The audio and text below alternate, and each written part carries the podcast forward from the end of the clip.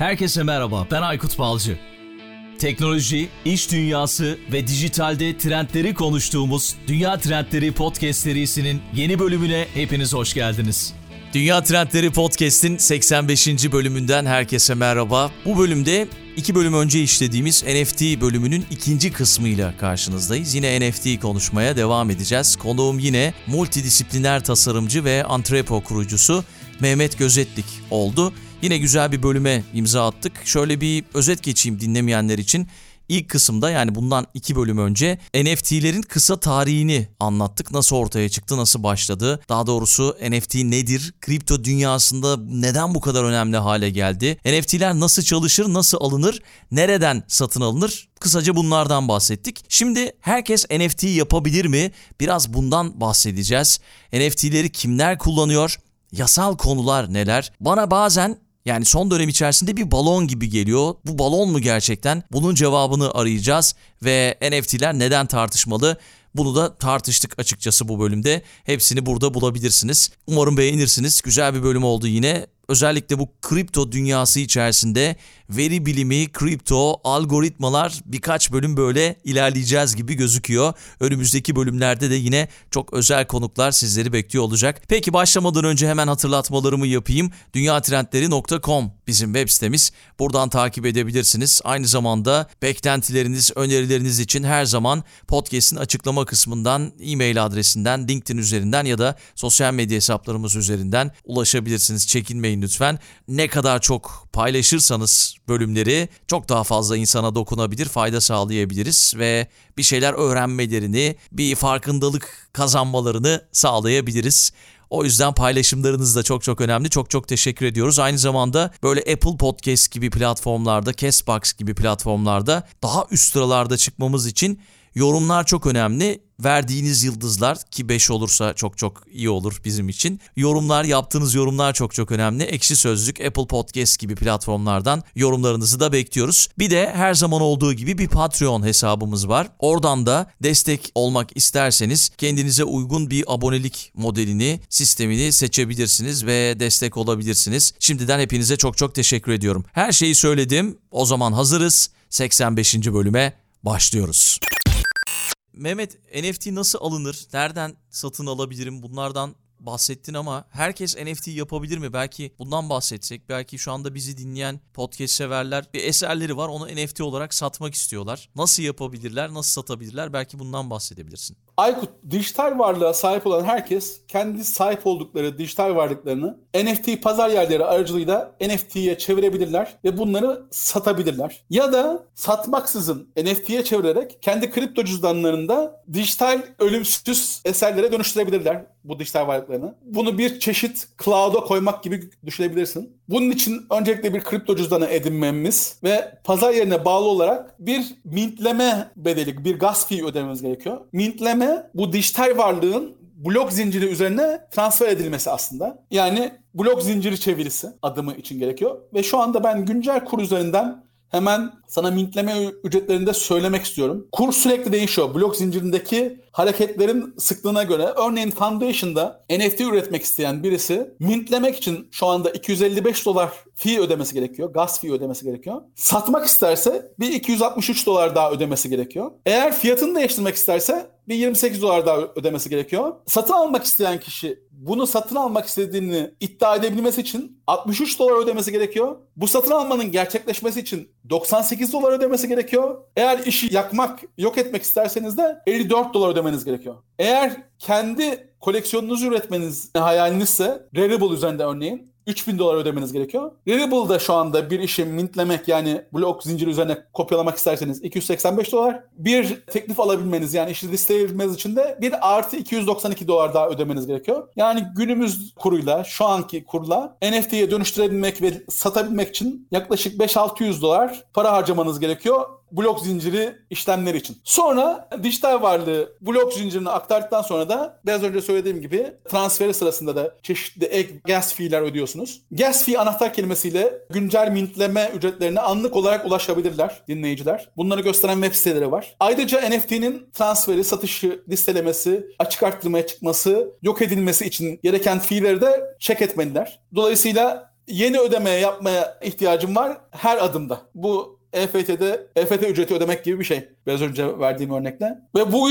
ücretler de, bu hizmetlerin ücretleri de pazar yerinden pazar yerine göre değişiyor. Yani Nifty Gateway'de satacaksak orada bambaşka bir ücret ödüyoruz. Foundation'da satacaksak orada bambaşka bir gas ödüyoruz. Yine blok zincirinden blok zincirine değişiyor. Ethereum ağında bir NFT yaratıyorsak başka ücretler ödüyoruz. Ya da Tezos blok zinciri ağında yaratıyorsak başka mintleme ücretleri ödüyoruz. Mesela Tezos bu yüzden tercih ediliyor çok düşük mintleme ücretleri var. Günümüz popüler kripto borsalarından birisi olan Binance kendi NFT platformunu üretecek. Binance blok zinciri üzerinde üretilecek ve Binance'in kendi coinlerini kullanacak. Dolayısıyla çok daha düşük olacağı düşünülüyor NFT'de mintlemenin. eBay'de biliyorsun NFT satmak artık izin verilir hale geldi. eBay'de NFT'leri kullanıcıların satmasına izin veriliyor. Dolayısıyla bunlar da mintlemenin ücretinde kritik etkiler sağlayacaktır. Ama günümüzde NFT üretmek de fiziksel sanat kadar masraflı bir iş bulunduğunuz pazar yerine göre. Anladım. Senin ürettiğin de bir NFT var. Bu arada ondan da bahsetmedik. Çin mahallesi Diyet Kola. Evet, diye. evet. Ee, ya Chinatown orijinal ismiyle benim 2014 yılında gerçekleştirdiğim bir proje. Batı ile Doğu'yu buluşturan ve batılı markaları sanki bir Çin markasıymış gibi görselleştiren dijital bir projeydi. Dolayısıyla ben de NFT'ye ilk e, girişimi o projeyle yapmak istedim. Projeyi tamamen NFT'ye dönüştürdüm. Foundation'dan NFT'lerine erişebilirler eğer bakmak isterlerse. Aynı zamanda OpenSea'de de daha öncesinden ürettiğim bazı dijital üretimlerimi NFT'ye dönüştürdüm. O OpenSea'de de bazı farklı projelerimi ziyaret edebilirler. Peki şimdi yani NFT'yi ürettik. Nasıl alınacağından da bahsettik ama nasıl satılacağından bahsetmedik. Nasıl milyon dolarlar kazanacağız? Mesela sen bu ürettiğin eserle milyon dolarlar kazanacak mısın? Merak ediyorum açıkçası. Belki biraz onun sırlarından bahsedersin bize. Ya bu çok bu çok önemli bir soru Aykut. Çünkü NFT'nin içerisinde NFT üreten ve bir anda Beeple olacağını düşünen, Murat Pak gibi milyon dolar kadar kazanacağına inanan onlarca, yüzlerce NFT üreticisi var. Ve bilmiyorum biliyor musun çok klasik bir hikayedir. Amerika'da altın bulunduğunda en çok parayı kimler kazanmış biliyor musun? Altını bulanlar değil, kürek satanlar. Doğru evet biliyorum hikayeyi.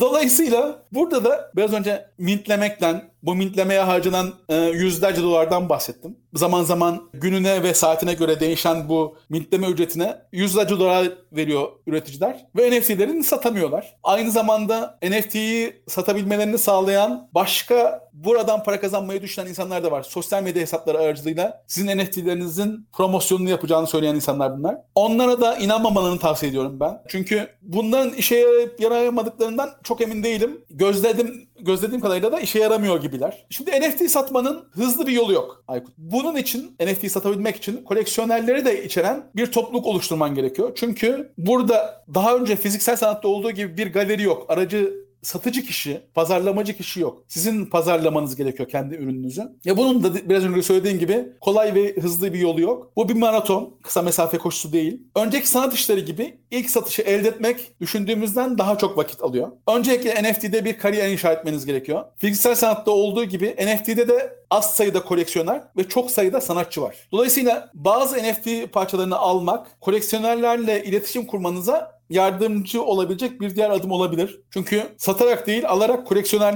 toplumuna girmeniz daha olası. Kripto cüzdanlarda NFT koleksiyonunuz da göründüğü için biraz önce bahsettim ya kripto cüzdanınızda neyi aldığınız da gözüküyor. Neyi yarattığınız gözüktüğü gibi. Ve alan kişiler ben NFT satan arkadaşlarımdan biliyorum. Şeyi soruyorlar bunu, bunu neden aldın diye de soruyorlar. Sizi özellikle size yatırım olarak bakan kişiler sizin dijital varlığınıza bakıyorlar tamamına. Ve aldıklarınızı da anlamaya çalışıyorlar size yatırım yapmadan önce. Ee, dolayısıyla NFT'nin de reklama veya böyle hızlı bir fikre değil zamanla üretilmiş bir mirasa ihtiyacı var. Ben NFT satmayı kafayı koyan insanlara NFT'ye zaman ayırmalarını, NFT'ye bir değer katmalarını tavsiye ediyorum. Fiziksel sanattan daha hızlı fark edileceğine eminim. Çünkü bugün NFT'nin içinde milyonlarca dolar satış yapan insanlar çok çok hızlı bir şekilde bu aşamaya geldiler. Murat Pak dediğimiz kişi ya da Beeple dediğimiz kişi evet çok eski NFT üreticileri ama NFT'nin zaten kendisi 3-5 yıllık bir maziye sahip. Dolayısıyla fiziksel sanatta 3-5 yılda milyon dolarlar seviyesine çıkmak çok zor.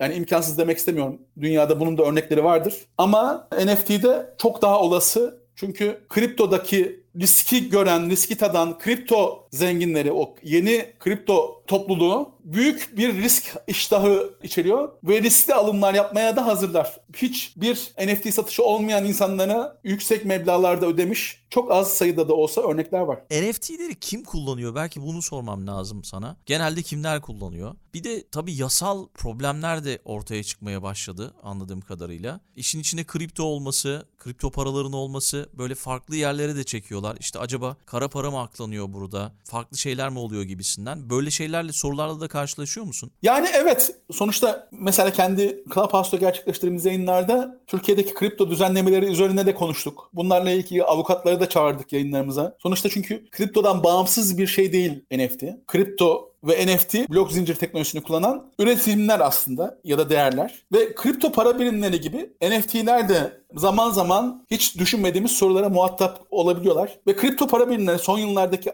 astronomik artışlarıyla kendilerine özgü bir varlık sınıfı oluşturdu. NFT'ler de kripto para birimleri gibi blok zincirde üretildikleri için CryptoPunks, CryptoKitties ya da Bored Apes gibi kendine özgü değerleri ve bu değerleri üreten yaratıcıları ve bunlara milyonlarca dolar veren yeni koleksiyonerleri yarattılar. Peki burası Ee, sana- sanat için mi yoksa yatırım için mi? Onu sorsam bir de. Yani bak, Ya aslında NFT'nin sanat ya da saat, sanat ya da saat koleksiyonu ya da pa- para koleksiyonu veya başka herhangi bir koleksiyondan çok da farkı yok. Alma amacınıza göre kendinize ait özel bir koleksiyon yaratarak kendi kü- kültürünüzü geliştirebiliyorsunuz NFT üzerinden. Ya da tıpkı fiziksel sanat eserlerindeki gibi zamanla artabilecek fiyatıyla NFT'den planlı yatırım gelirleri elde etmeniz de mümkün. Elbette kripto paradaki gibi inişler çıkışlar NFT üzerinden de öngörülemeyen gelirler ya da öngörülemeyen kayıplar yaşamak olası. Bunlar da yaşanıyor. Na- nasıl oluyor peki? Mesela atıyorum bir müzede olsa müze soygunu olur. Hani filmlerde görüyoruz. Normal hayatta da görüyoruz. Burada da böyle soygunlar oluyordur herhalde değil mi? NFT Ola- soygunları. Şimdi kripto kültürüne de biraz yabancı olan dinleyiciler vardır diye bir tık e, 101 seviyesinde bahsedeceğim bu, bu noktadan. Tamam lütfen. As- aslında kripto para aldığınızda da NFT'yi aldığınızda da bir kripto cüzdana taşıyorsunuz bunları dedim ya. Bu kripto cüzdanın içinde NFT'lerinizi de barındırıyorsunuz. Kripto varlıklarınızı da barındırıyorsunuz. Yani NFT'ler de kripto varlıklarınızın bir parçası. Yani bugün Bitcoin de alsanız, Ethereum da alsanız. Soğuk kripto cüzdanınızı- cüzdan dedikleri değil mi bu? Soğuk e, cüzdan. yok yok yok ona, ona geleceğim ben sonra. Ha tamam. Şimdi peki. orada o cüzdan sizin blok zinciri üzerinden, blok zincir teknolojisiyle geliştirdiğiniz bir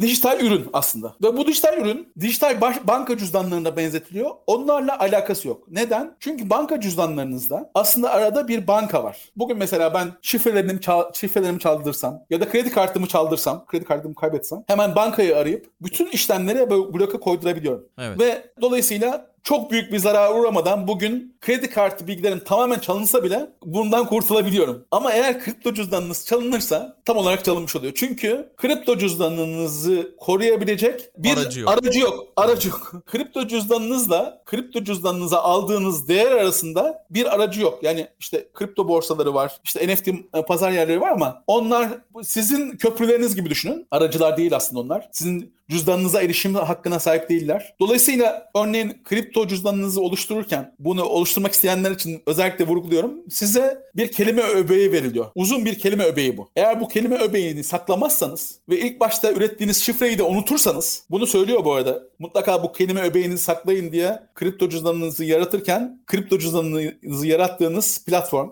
örneğin Metamask diyor ki bakın şimdi kripto cüzdanınızı yaratacaksınız. Size bir kelime öbeği vereceğiz. Lütfen bunu saklayın. Ekran görüntüsünü alın diyor. Copy paste'le saklamayın diyor yani. Değiştirebilirsiniz diye. Sonra o kelime öbeğini kullanarak istediğiniz zaman resetleyebiliyorsunuz şifrenizi. Ama o kelime öbeğini unutursanız, şifrenizi de unutmuşsanız o kripto cüzdan kayboluyor gidiyor. Bir gün birisi hackleyebilirse onu, çeşitli kelime öbekleriyle o cüzdana erişimini sağlayabilirse o cüzdanın yeni sahibi olabiliyor ki NFT'de de çalınan NFT'ler var. Ve çalınan NFT'ler işin ilginç tarafı çok daha yüksek bedellere de satılıyorlar. Çünkü o kripto cüzdanı cüzdana erişiyor. Şimdi benden çalındı desem de o çalındıktan sonra onun benden çalınmış olduğunu ispatlayamayacağım için o çalınmış oluyor ve bir şey yapılamıyor. Her halükarda o kelime biraz cüm- cümle öbeğini ve şifreyi unutmayacağız yani. Evet bir, biraz önce soğuk cüzdan ve sıcak cüzdandan bahsettin. Soğuk cüzdan dedin sen ben sıcak cüzdanı da ekleyeyim. Hot Wallet ve Cold Wallet denilen iki cüzdan tipi var. Cold Wallet USB stick gibi bir anahtar, USB stick değil yani bu bir flash drive değil. Bir anahtarla beraber çalışan bir sistem ki bu geçtiğimiz günlerdeki TODEX skandalında Türkiye'deki bütün o TODEX'in içindeki kripto soğuk cüzdana transfer edilerek yurt dışına çıkartılmış. Soğuk cüzdana alındığında soğuk cüzdana çekilen varlıklar soğuk cüzdanın içinde oluyorlar. Yani artık dijitalden çekilmiş oluyor ve onu istediği yere taktığında, istediği bir cihaza taktığında internete tekrar o varlığını tanıtabiliyor. Dolayısıyla mesela güvenlik için, tam güvenlik için kripto varlıkların soğuk cüzdanda tutulması öneriliyor. Bu daha ileri düzey bir bilgi. NFT üreten çoğu sanatçı şu anda Ethereum ağında sıcak cüzdanlarını kullanıyorlar bu arada. Tam da işte yani günümüzdeki bu yaşanan trajediden dolayı sordum. Orada mesela şimdi pazar yeri var diyorsun. Pazar yerinde biz bunları satıyoruz ve hı hı. dolayısıyla pazar yerinde sattığımız zaman tıpkı o Todex olayında olduğu gibi orada pazar yerinin içerisinde kalmıyor herhalde bizim NFT'miz değil mi? Onu anlamaya çalışıyorum. Tamamen ya konuya uzak olan biri olarak. Şimdi şöyle ben biraz önce şeyden devam edeyim. Şimdi yani NFT çok pardon şunu sor, sormaya çalışıyorum. Yani o pazar yeri bir gün işte Todex olayında olduğu gibi eserleri alıp bir sabah eserleri alıp hepsini yo, yo. alıp gitme gibi bir şey olmaz herhalde. Ya oradaki olayı anlamaya çalıştım sadece. Şimdi e, siz NFT'yi aldığınızda NFT'ler o pazar yerinin desteklediği kripto cüzdanlar üzerinden şimdi o pazar yerine girerken yaratıldıkları blok zinciri ağı üzerinden bir kısıtınız var aslında. Örneğin Ethereum ağında yaratılan bir NFT'yi satın almak istiyorsanız Ethereum ağını destekleyen kripto cüzdanları kullanmanız gerekiyor. Mesela Foundation'da ben Metamask kullanıyorum. Metamask benim şu anda NFT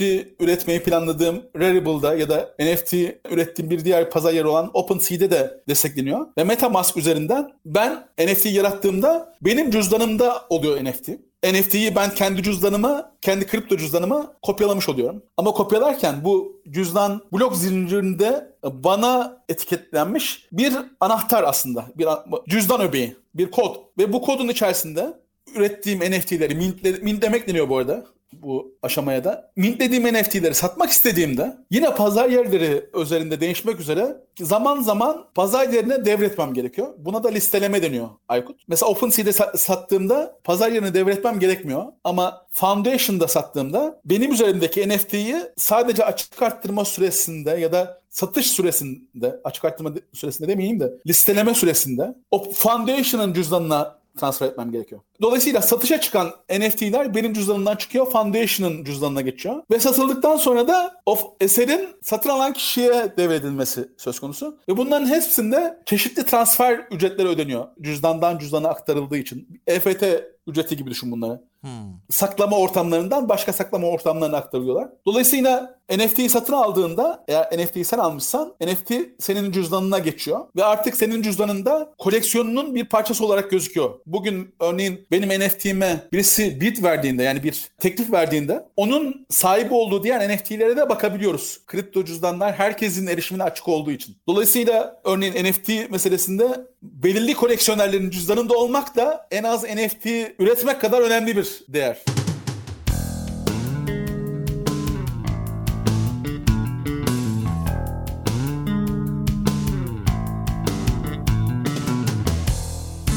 Peki şey soracağım. Az önce NFT yakmak diye bir şey dedin yanlış hatırlamıyorsam. Evet. Bu yani böyle bir haber de görmüştüm yanılmıyorsam. Böyle fiziksel olarak bir eseri yakıp onu dijital ortama aktarmak gibi bir şey değil değil mi? Ya, o, bir, o, o bir yo, yo, yo. yo, şimdi e, ba- Banksy'nin e, Banksy'nin eseri Bank, NFT'ye çevrildi. Banksy'den Banksy... E, yola çıkarak gideceğim zaten. Şu anda Heidelberg'de şeyi gösterimi var. Birkaç hafta sonra gideceğim. Oradan araştırma yaparken e, karşıma çıktı. O böyle bir şey yapmış galiba. Sen daha iyi anlatırsın. O yüzden sordum bu soruyu. Banksy'nin bir eserini, fiziksel eserine sahip olan bir koleksiyoner NFT'ye çevirmek istedi. Ve aynı anda iki değer olamaz diye düşünerek Banksy'nin kendisi mi organize ettiği denilen bir aktiviteyle belki de NFT'sine daha çok değer katmak isteyerek fiziksel eseri yok ettiler, yaktılar. Fiziksel anlamda yaktılar. Ve NFT'ye döndürdüler. Yani önce dijital olarak taradılar ve artık o eser fiziksel ortamda yok, dijital ortamda var dediler. Şimdi bu bu kısmı biraz tartışmalı ama ben kendi bulunduğum ortamda şöyle bakıyorum. Ama dediğim gibi biraz tartışmalı ön notunu koyarak bunu söylüyorum. Bu fikri söylüyorum. Bence NFT olabilmesi için bir şeyin dijital ortamda üretilmesi gerekiyor. Bu şey gibi Mona Lisa'nın yağlı boya eserinin kendisi yerine fotoğrafının sergilenmesi gibi bir şey. NFT olmayan yani dijital olmayan bir eserin fotoğrafının NFT'ye döndürülmesi. Anlatabildim mi bilmiyorum. An- çok iyi anladım. Yani burada da anladığım kadarıyla sanat Yani- dünyası da birbiri arasında tartışacak, tartışıyor bu konuyu. Yeni yeni sanatçılar örneğin bugün yağlı boya gibi sanat eseri üreten ama bunları tamamen dijital üreten yüzlerce binlerce sanatçı var Aykut. İPad'ler üzerinden daha yenilikçi teknolojilerle aynı bir tuval gibi kullanabiliyorlar. Hatta tuvalden farklı olarak biliyorsun tuvalde undo seçeneği yok. Z yapamıyorsun. Doğru. iPad'de daha özgür bir şekilde ben yağlı boyaya benzer ya da işte illüstratif işler yapmıyorum ama illüstratif işler yapan insanlar bile iPad'de çizmenin aynı zamanda fiziksel yağlı boya üreten kişilerden bahsediyorum. iPad'de çizmenin daha özgürlükçü olduğunu söylüyorlar ve bunu tercih ettiklerini söylüyorlar. Yani dijital fotoğraf mı, analog fotoğraf mı gibi bir tartı- tartışma yaşanıyor çünkü sanat kısmında da. Yani sanat yağlı boya mı olmalı, iPad'le mi üretilmeli diye sorgulanıyor ve iPad'le üretilmeli diyen çok önemli bir yaratıcı sanatçı kitle var. Dolayısıyla bu kitle eserlerini daha önce satamıyorlardı. İşte çıktı alıyorlardı. O çıktının yanında bir sertifika gönderiyorlardı. Onun kendi çıktıları olduğuna dair. NFT tam olarak buna merhem oldu. NFT sayesinde o eserin ona ait olduğu blok zinciri üzerinden kayda geçirilebiliyor. Akıllı- Elektronik imza mı kullanıyorlar? Yok akıllı kontratlar var. Ha, akıllı kontratlarla. evet. Bu akıllı kontratları üreten teknoloji şirketleri var. Ve blok zincirine bu eser yüklenirken akıllı kontratlarla beraber yükleniyor. Ve o eserin ben tarafından yüklendiğini ve o eserin benden satıldığını ispatlıyor NFT. Dolayısıyla NFT'ye sahip olan kişi eserin orijinaline mi yoksa kopyasına mı sahip olduğunu sorusunu barındırmıyor. Hmm, Oysa anladım. önceden mesela bu dijital üretimler sorunluydu. Bu yüzden çoğu dijital üretici şeyin rahatlığına yani yağlı boya yani yağlı boyada e, eskiden bilirsin şey fırça darbelerini okuyan analistler falan vardı. E, yani bu Da Vinci'nin eseri mi değil mi diye. E, Ha. o fırça izlerinden sanatçıyı okuyabiliyorlardı. Fırça izlerini taklit eden reprodüksiyon şeyleri vardı yalnız. Sanatçıları vardı. Çok iyi taklitçiler vardı. Yani hatta halen Louvre'daki Mona Lisa gerçek mi sahte mi konuşulur. Ama şimdi bu yayını bunu sürdürmeyelim. NFT'de böyle bir şey mümkün değil. NFT'de Beeple'ın eserinin Beeple'ın eseri olduğu kesin. Dolayısıyla şey söyleyecektim. Dijital olmak durumunda geliyor bana. NFT bir dijital eserin authentication'ının yapılması işlemi aslında. Dolayısıyla fiziksel meselelerle ilgili çalışan insanlara ben mutlaka dijital bir boyut eklemeleri gerektiğini söylüyorum. Yani sadece fotoğrafını NFT'ye çevirmesinler. Geçtiğimiz günlerde mesela Emre Yusufi diye bir sanatçının Divine Selfie isimli bir eseri satıldı. Bu fiziksel kopyası olan bir NFT'ydi. NFT'nin içinde bir hey- heykel var. Emre Yusufi'nin sergisindeki bir heykel. Ve kendi selfiesini alıyor bir telefon aracılığıyla. Telefon otomatik olarak sürekli selfie çekiyor. Ve bunları da kendi Instagram hesabından yayınlıyor sergi boyunca. Bu heykel kendi Instagram hesabından. Ve çektiği fotoğraflarda da sergiyi gezen insanlar gözüküyor. Ve bunların fotoğrafları da Instagram'dan yayınlanıyor. Dolayısıyla bu dijital bir çıktısı, dijital bir parçası olan bir fiziksel ürün. Bu da mesela 40 Ethereum'a satıldı geçtiğimiz günlerde Foundation üzerinden. Değişik bir projeymiş. Eserin kendisi de satın alan kişiye gönderildi. Emre'den biliyorum ben. Eserin satın alan kişi fiziksel heykeli de istedi. İstanbul'da açacağı bir NFT müzesinde kullanmak üzere. Dolayısıyla fiziksel yanı olabilir. Fiziksel çıktısı olabilir ama dijital tarafı bir kopya gibi olmamalı. Tam olarak anlatabildim mi bilmiyorum. Gayet iyi anladım. Yani bu şey gibi işte bazı insanlar bankadan yapmak ister. Şubeden yani işlerini yapmak ister ama bazıları dijitalde yapmak ister. Onun gibi bir şey diye Yani, algılıyorum. ben. yani, yani mesela foto- fotoğrafı NFT yapmak istiyorlarsa bunu analog bir fotoğraf makinesiyle çekip onu taratıp NFT yapmak yerine dijital bir fotoğraf makinesiyle çekmek aslında çok farklı. Çünkü birisinde siz o dijital kültürün parçası haline geliyorsunuz. Birisinde ise o dijital kültüre eklemlenmeye çalışıyorsunuz Aykut. Yani o yüzden mesela resim yapan birisi NFT yapmak istiyorsa iPad'i eline alsın ve NFT'sini iPad'le üretsin. Yağlı boya üretip onu taramak yerine. Yani yeni Çünkü- nesil araçları da kullanmak gerekiyor. Yani zaten ço- çoğunlukla NFT'lere bakarlarsa eğer yeni nesil dijital üreticiler var. Beeple'ın eserinde de her gün kaydedilmiş bir görüntünün toplam bir e, JPEG'i aslında o 69 milyon dolara satılan eser. Beeple'ın diğer e- eserleri içinde de animasyonlar var. Beeple'ın kendisi bir dijital üretici veya Murat Pak yine bir başka dijital üretici. Bildiğim kadarıyla hiç fiziksel üretim yapmadı Murat Pak. Ama benim kaçırdığım, bastırdığı işler olabilir ama bildiğim kadarıyla yapmadı. Hep dijital eserler üretti ve dijital eserler sattı. Beeple örneğin yeni koleksiyonlarında bir ekran üreticisiyle beraber kolektif bir üretime imza atmaya başladı fiziksel bir ekran da gönderiyor. Akıllı bir ekran. Eserlerini görebilmeniz için, odanızda da sergileyebilmeniz için. Ama eserin orijinali o ekran değil. Eserin orijinali kripto cüzdanınızdaki o dijital çıktı aslında. Ve NFT üretmeyi düşünenler varsa ben dijital meselelere kafa yormalarını tavsiye ederim. Peki Mehmet aklıma şey geliyor yani tuhaf tuhaf şeyler geliyor. Mesela fiziksel bir eser yüzlerce yıl var olabiliyor. Ama dijital bir eserde görüntü kalitesi bozulabilir. Ne bileyim dosya formatları artık açılamayabilir. Yok yok. Öyle bir şey ee, yok o, mu yani? Yani o, yıllar o, içerisinde o, yaşar mı yani? Şimdi blok zincirin konseptine hakim olmayanlar için söyleyeyim ben. Blok zinciri aslında kopyaladığınız bir öğenin aynı anda onlarca, yüzlerce, binlerce bilgisayara kopyalanması ve onların Doğru. hepsinin hepsinin toplamıyla varlığının ortaya konulması. Dolayısıyla zaten NFT'yi değerli kılan şeylerden birisi de bu. Ethereum ağı olduğu sürece Ethereum ağındaki tüm NFT'ler var olacaklar ve bir anlamda ölümsüz hale gelecekler. Yani aslında fiziksel eserin ölümsüz olduğunu söylemek çok zor fiziksel eserleri koruyabilmek için çok özel işlemler yapılıyor. Bunlara rağmen ömürleri çok kısıtlı Aykut. Güneş ışığına maruz kaldıklarında zarar görebiliyorlar. Ya da başka ışıklar. Yani ışık mesela eserler üzerinde çok ciddi bir tehdit aslında. Fiziksel olanlardan bahsediyorum. Veya işte afetler, doğal afetler. Yeni bugün Çin'de bir deprem meydana gelmiş. 7'nin üzerinde. Bu arada Çin'den dinleyen yoktur belki ama Çin'de deprem yaşayanlara geçmiş olsun diyeyim. Var var Çin'den de dinleyen var podcast'te. Eyvallah.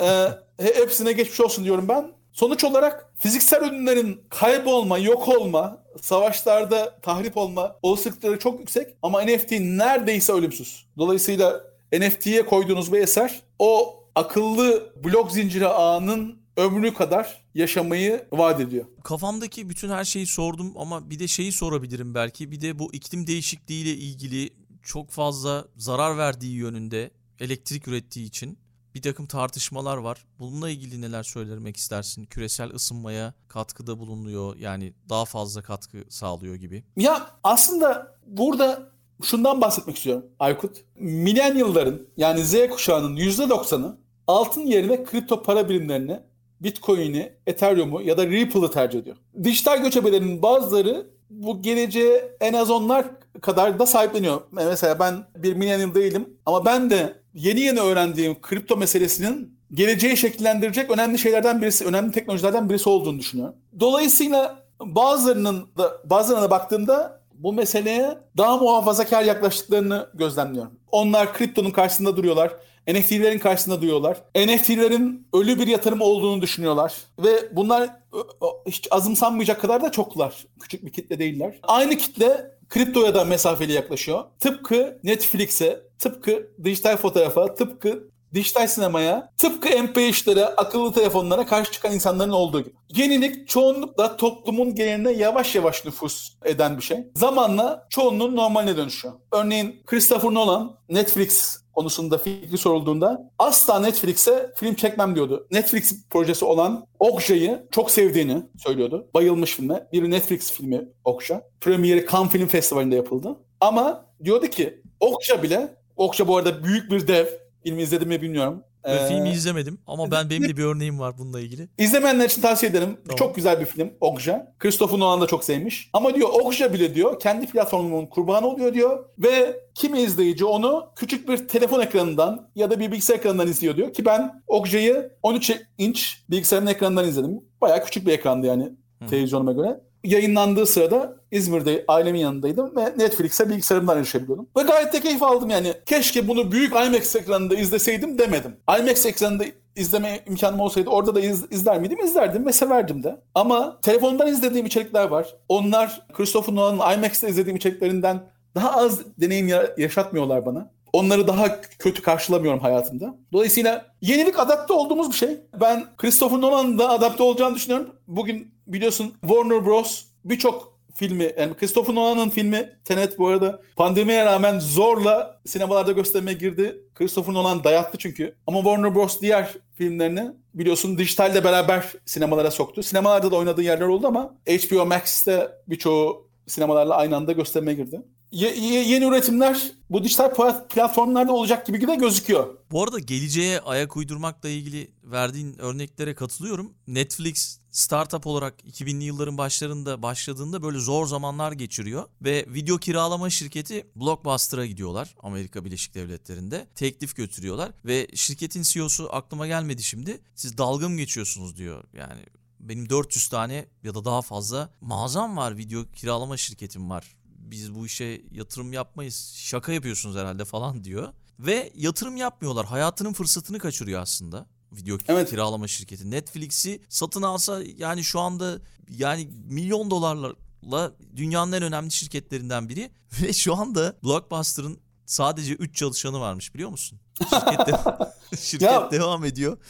Yani çok inanılmaz trajik yani. Trajik de değil yani orada CEO'nun öngörememesi işte yani olayı. Aslında ayağına gelmiş. Bu arada Netflix öyküsünden sen ne kadar hakimsin bilmiyorum ama dinleyenler için ben şu birkaç örneği vermek istiyorum. Netflix öncelikle Blockbuster'ın olduğu bir dünyada bu DVD kiralama işi yanlış yapılıyor diyerek, bu alanda yenilik yaparak ve işte posta yoluyla DVD göndererek bu işe başlıyor. Ee, insanların dükkana gitmeden posta üzerinden DVD'leri kiralayabildikleri bir sistemle. Ve sonra diyor ki bu DVD, bunu, bunu da çok önce sezgileriyle öğreniyor ve bu sezgilerinin iyi çalışmasını sağlayan bir Netflix kültürü var aslında. Netflix şirket politikası diye internette ararlarsa İngilizce bununla ilgili bir sunumu var. Bu sunumu mutlaka incelemeni tavsiye ederim.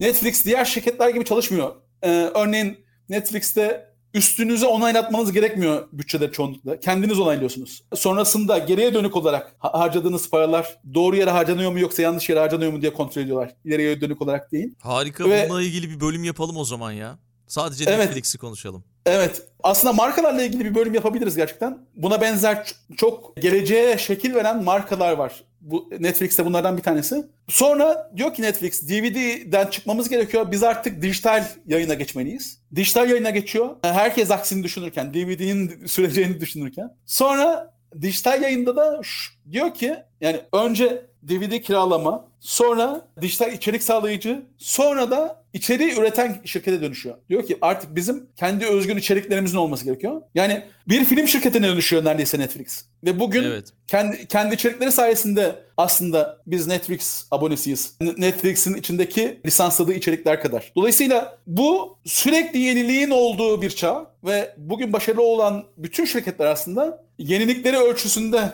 başarılı oluyorlar. Bir dağıtımcıyken yapımcıya dönüşmüş durumda. Hem içerik üretiyor hem dağıtım yapıyor. Ya birçok farklı alanda hem pazarlamasını yapıyor. Ee, Burada aslında ben biraz şey markalar için neden önemli biraz ona ilişkin birkaç şeyden de bahsetmek istiyorum Aykut izin verirsen. Tabii tabii. E, NFT'ler markalar için neden önemli? Evet bu arada bir yazı yazdı Ee, geçtiğimiz günlerde bununla ilgili- Medyaket'te. Medyaket'in evet evet Medyaket'in Mayıs sayısında yayınlanan bir yazım var. Başlığı da NFT markalar için neden önemli? Markalar için neden önemli NFT?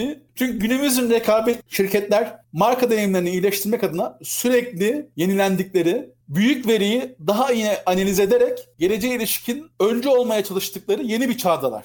Bu yüzden 2021'de NFT heyecanı dünyayı kasıp kavurmadan çok önce Nike 2019'da aldığı patentle dijital NFT'leri fiziksel ürünlerle bir araya getiren projenin ilk adımlarını attı ve daha henüz üretilmedi bu arada. Patenti var Nike'da ama daha CryptoKick isimli ürünler üretilmedi. Nedir bu CryptoKick isimli ürünler? Bir spor ayakkabısı alacaksın ve bu spor ayakkabısı sana NFT'siyle beraber gelecek. Bilmiyorum biliyor musun? Spor ayakkabıları aslında yüz binlerce dolara satılan koleksiyon ürünleri aynı zamanda. Ve Nike NFT'nin bu koleksiyon ürünlerindeki potansiyelini fark ettiği için olsa gerek hemen bunun patentini almış. CryptoKick isimli NFT'lerde satın aldığın fiziksel ayakkabılarla beraber sana gelecekler ve sen o ayakkabının sahibi olduğunu NFT'siyle beraber göstereceksin ve belki ayakkabıyı satarken NFT'si de senin bu satışı yapmanda sana katkı sağlayacak. Geçtiğimiz günlerde bir başka vizyoner marka hareketi olarak multidisipliner tasarım stüdyosu Nova ile lüks Alman bagaj üreticisi Dirmova ilk NFT koleksiyonlarını duyurdu. Dirmova'yı biliyor musun bilmiyorum. Böyle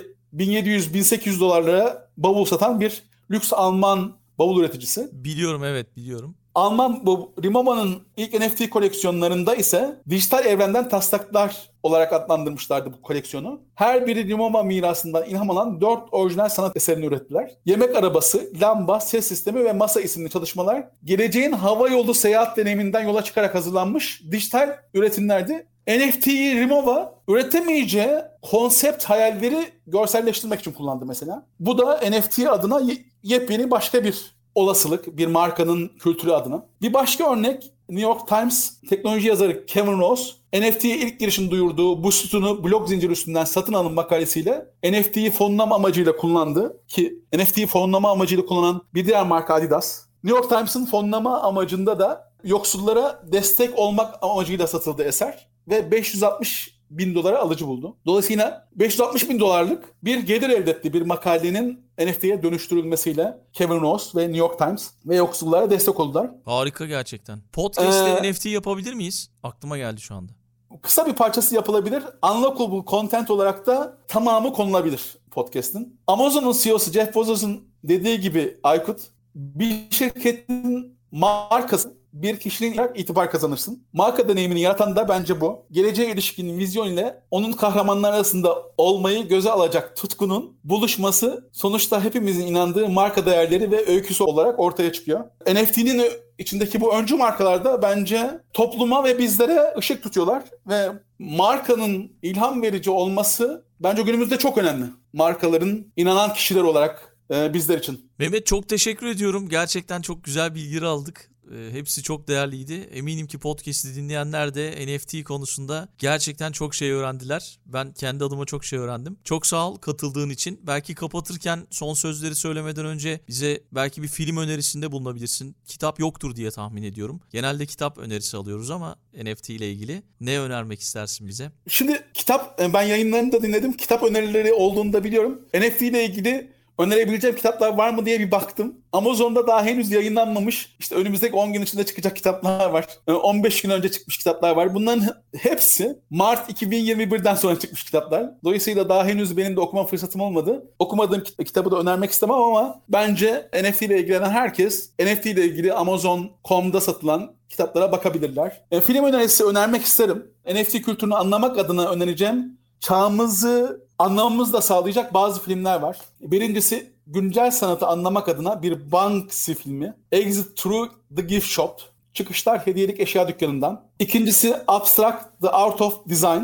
Soyut düşünce, tasarım sanatı. Bu bir seri, iki sezonu var ve çeşitli tasarımcıların, çeşitli modern tasarımcıların kendi tasarım sanatlarını nasıl gerçekleştirdiklerinin kamera arkasını öğreniyoruz. İçinde mimardan font tasarımcısına, sahne tasarımcısından fotoğrafçıya kadar birçok alandan tasarımcı var. Bir ayakkabı tasarımcısı da var. Üçüncüsü Tim Miller ve David Fincher'ın yarattığı bir yetişkin animasyon serisi olan Love, Death and Robots, Sevgi, Ölüm ve Robotlar. Bu da iki sezonluk bir seri. İlk sezonunda 18 bölüm var. İkinci sezonda 8 bölüm var. Ki 14 Mayıs'ta sanıyorum göstermeye girdi ikinci sezona farklı animatörlerin ürettikleri kısa animasyonlar ve çoğunluğu Black Mirror gibi geleceğe ilişkin distopya, bir karamsar tablo ya da bir anti gelecek okuması çoğunluğu. Ama e, çok yenilikçi.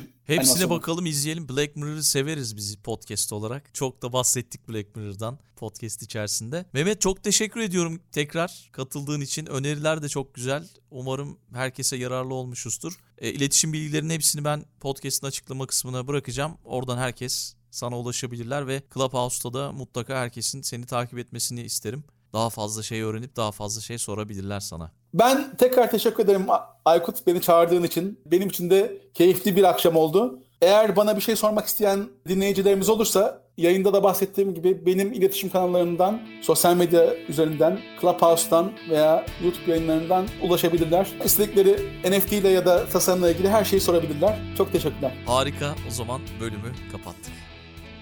Dünya Trendleri Podcast serisinin bu bölümünün sonuna geldik. www.dünyatrendleri.com Twitter'da @dünyatrendleri, Instagram'da dünya.trendleri adreslerinden Dünya Trendleri Podcast'i takip edebilirsiniz. Unutmayın önerileriniz ve merak ettikleriniz içinse info gmail.com adresinden mail atabilirsiniz. Bu bölümü dinlediğiniz için çok teşekkürler. Yeni bölümde tekrar buluşmak üzere.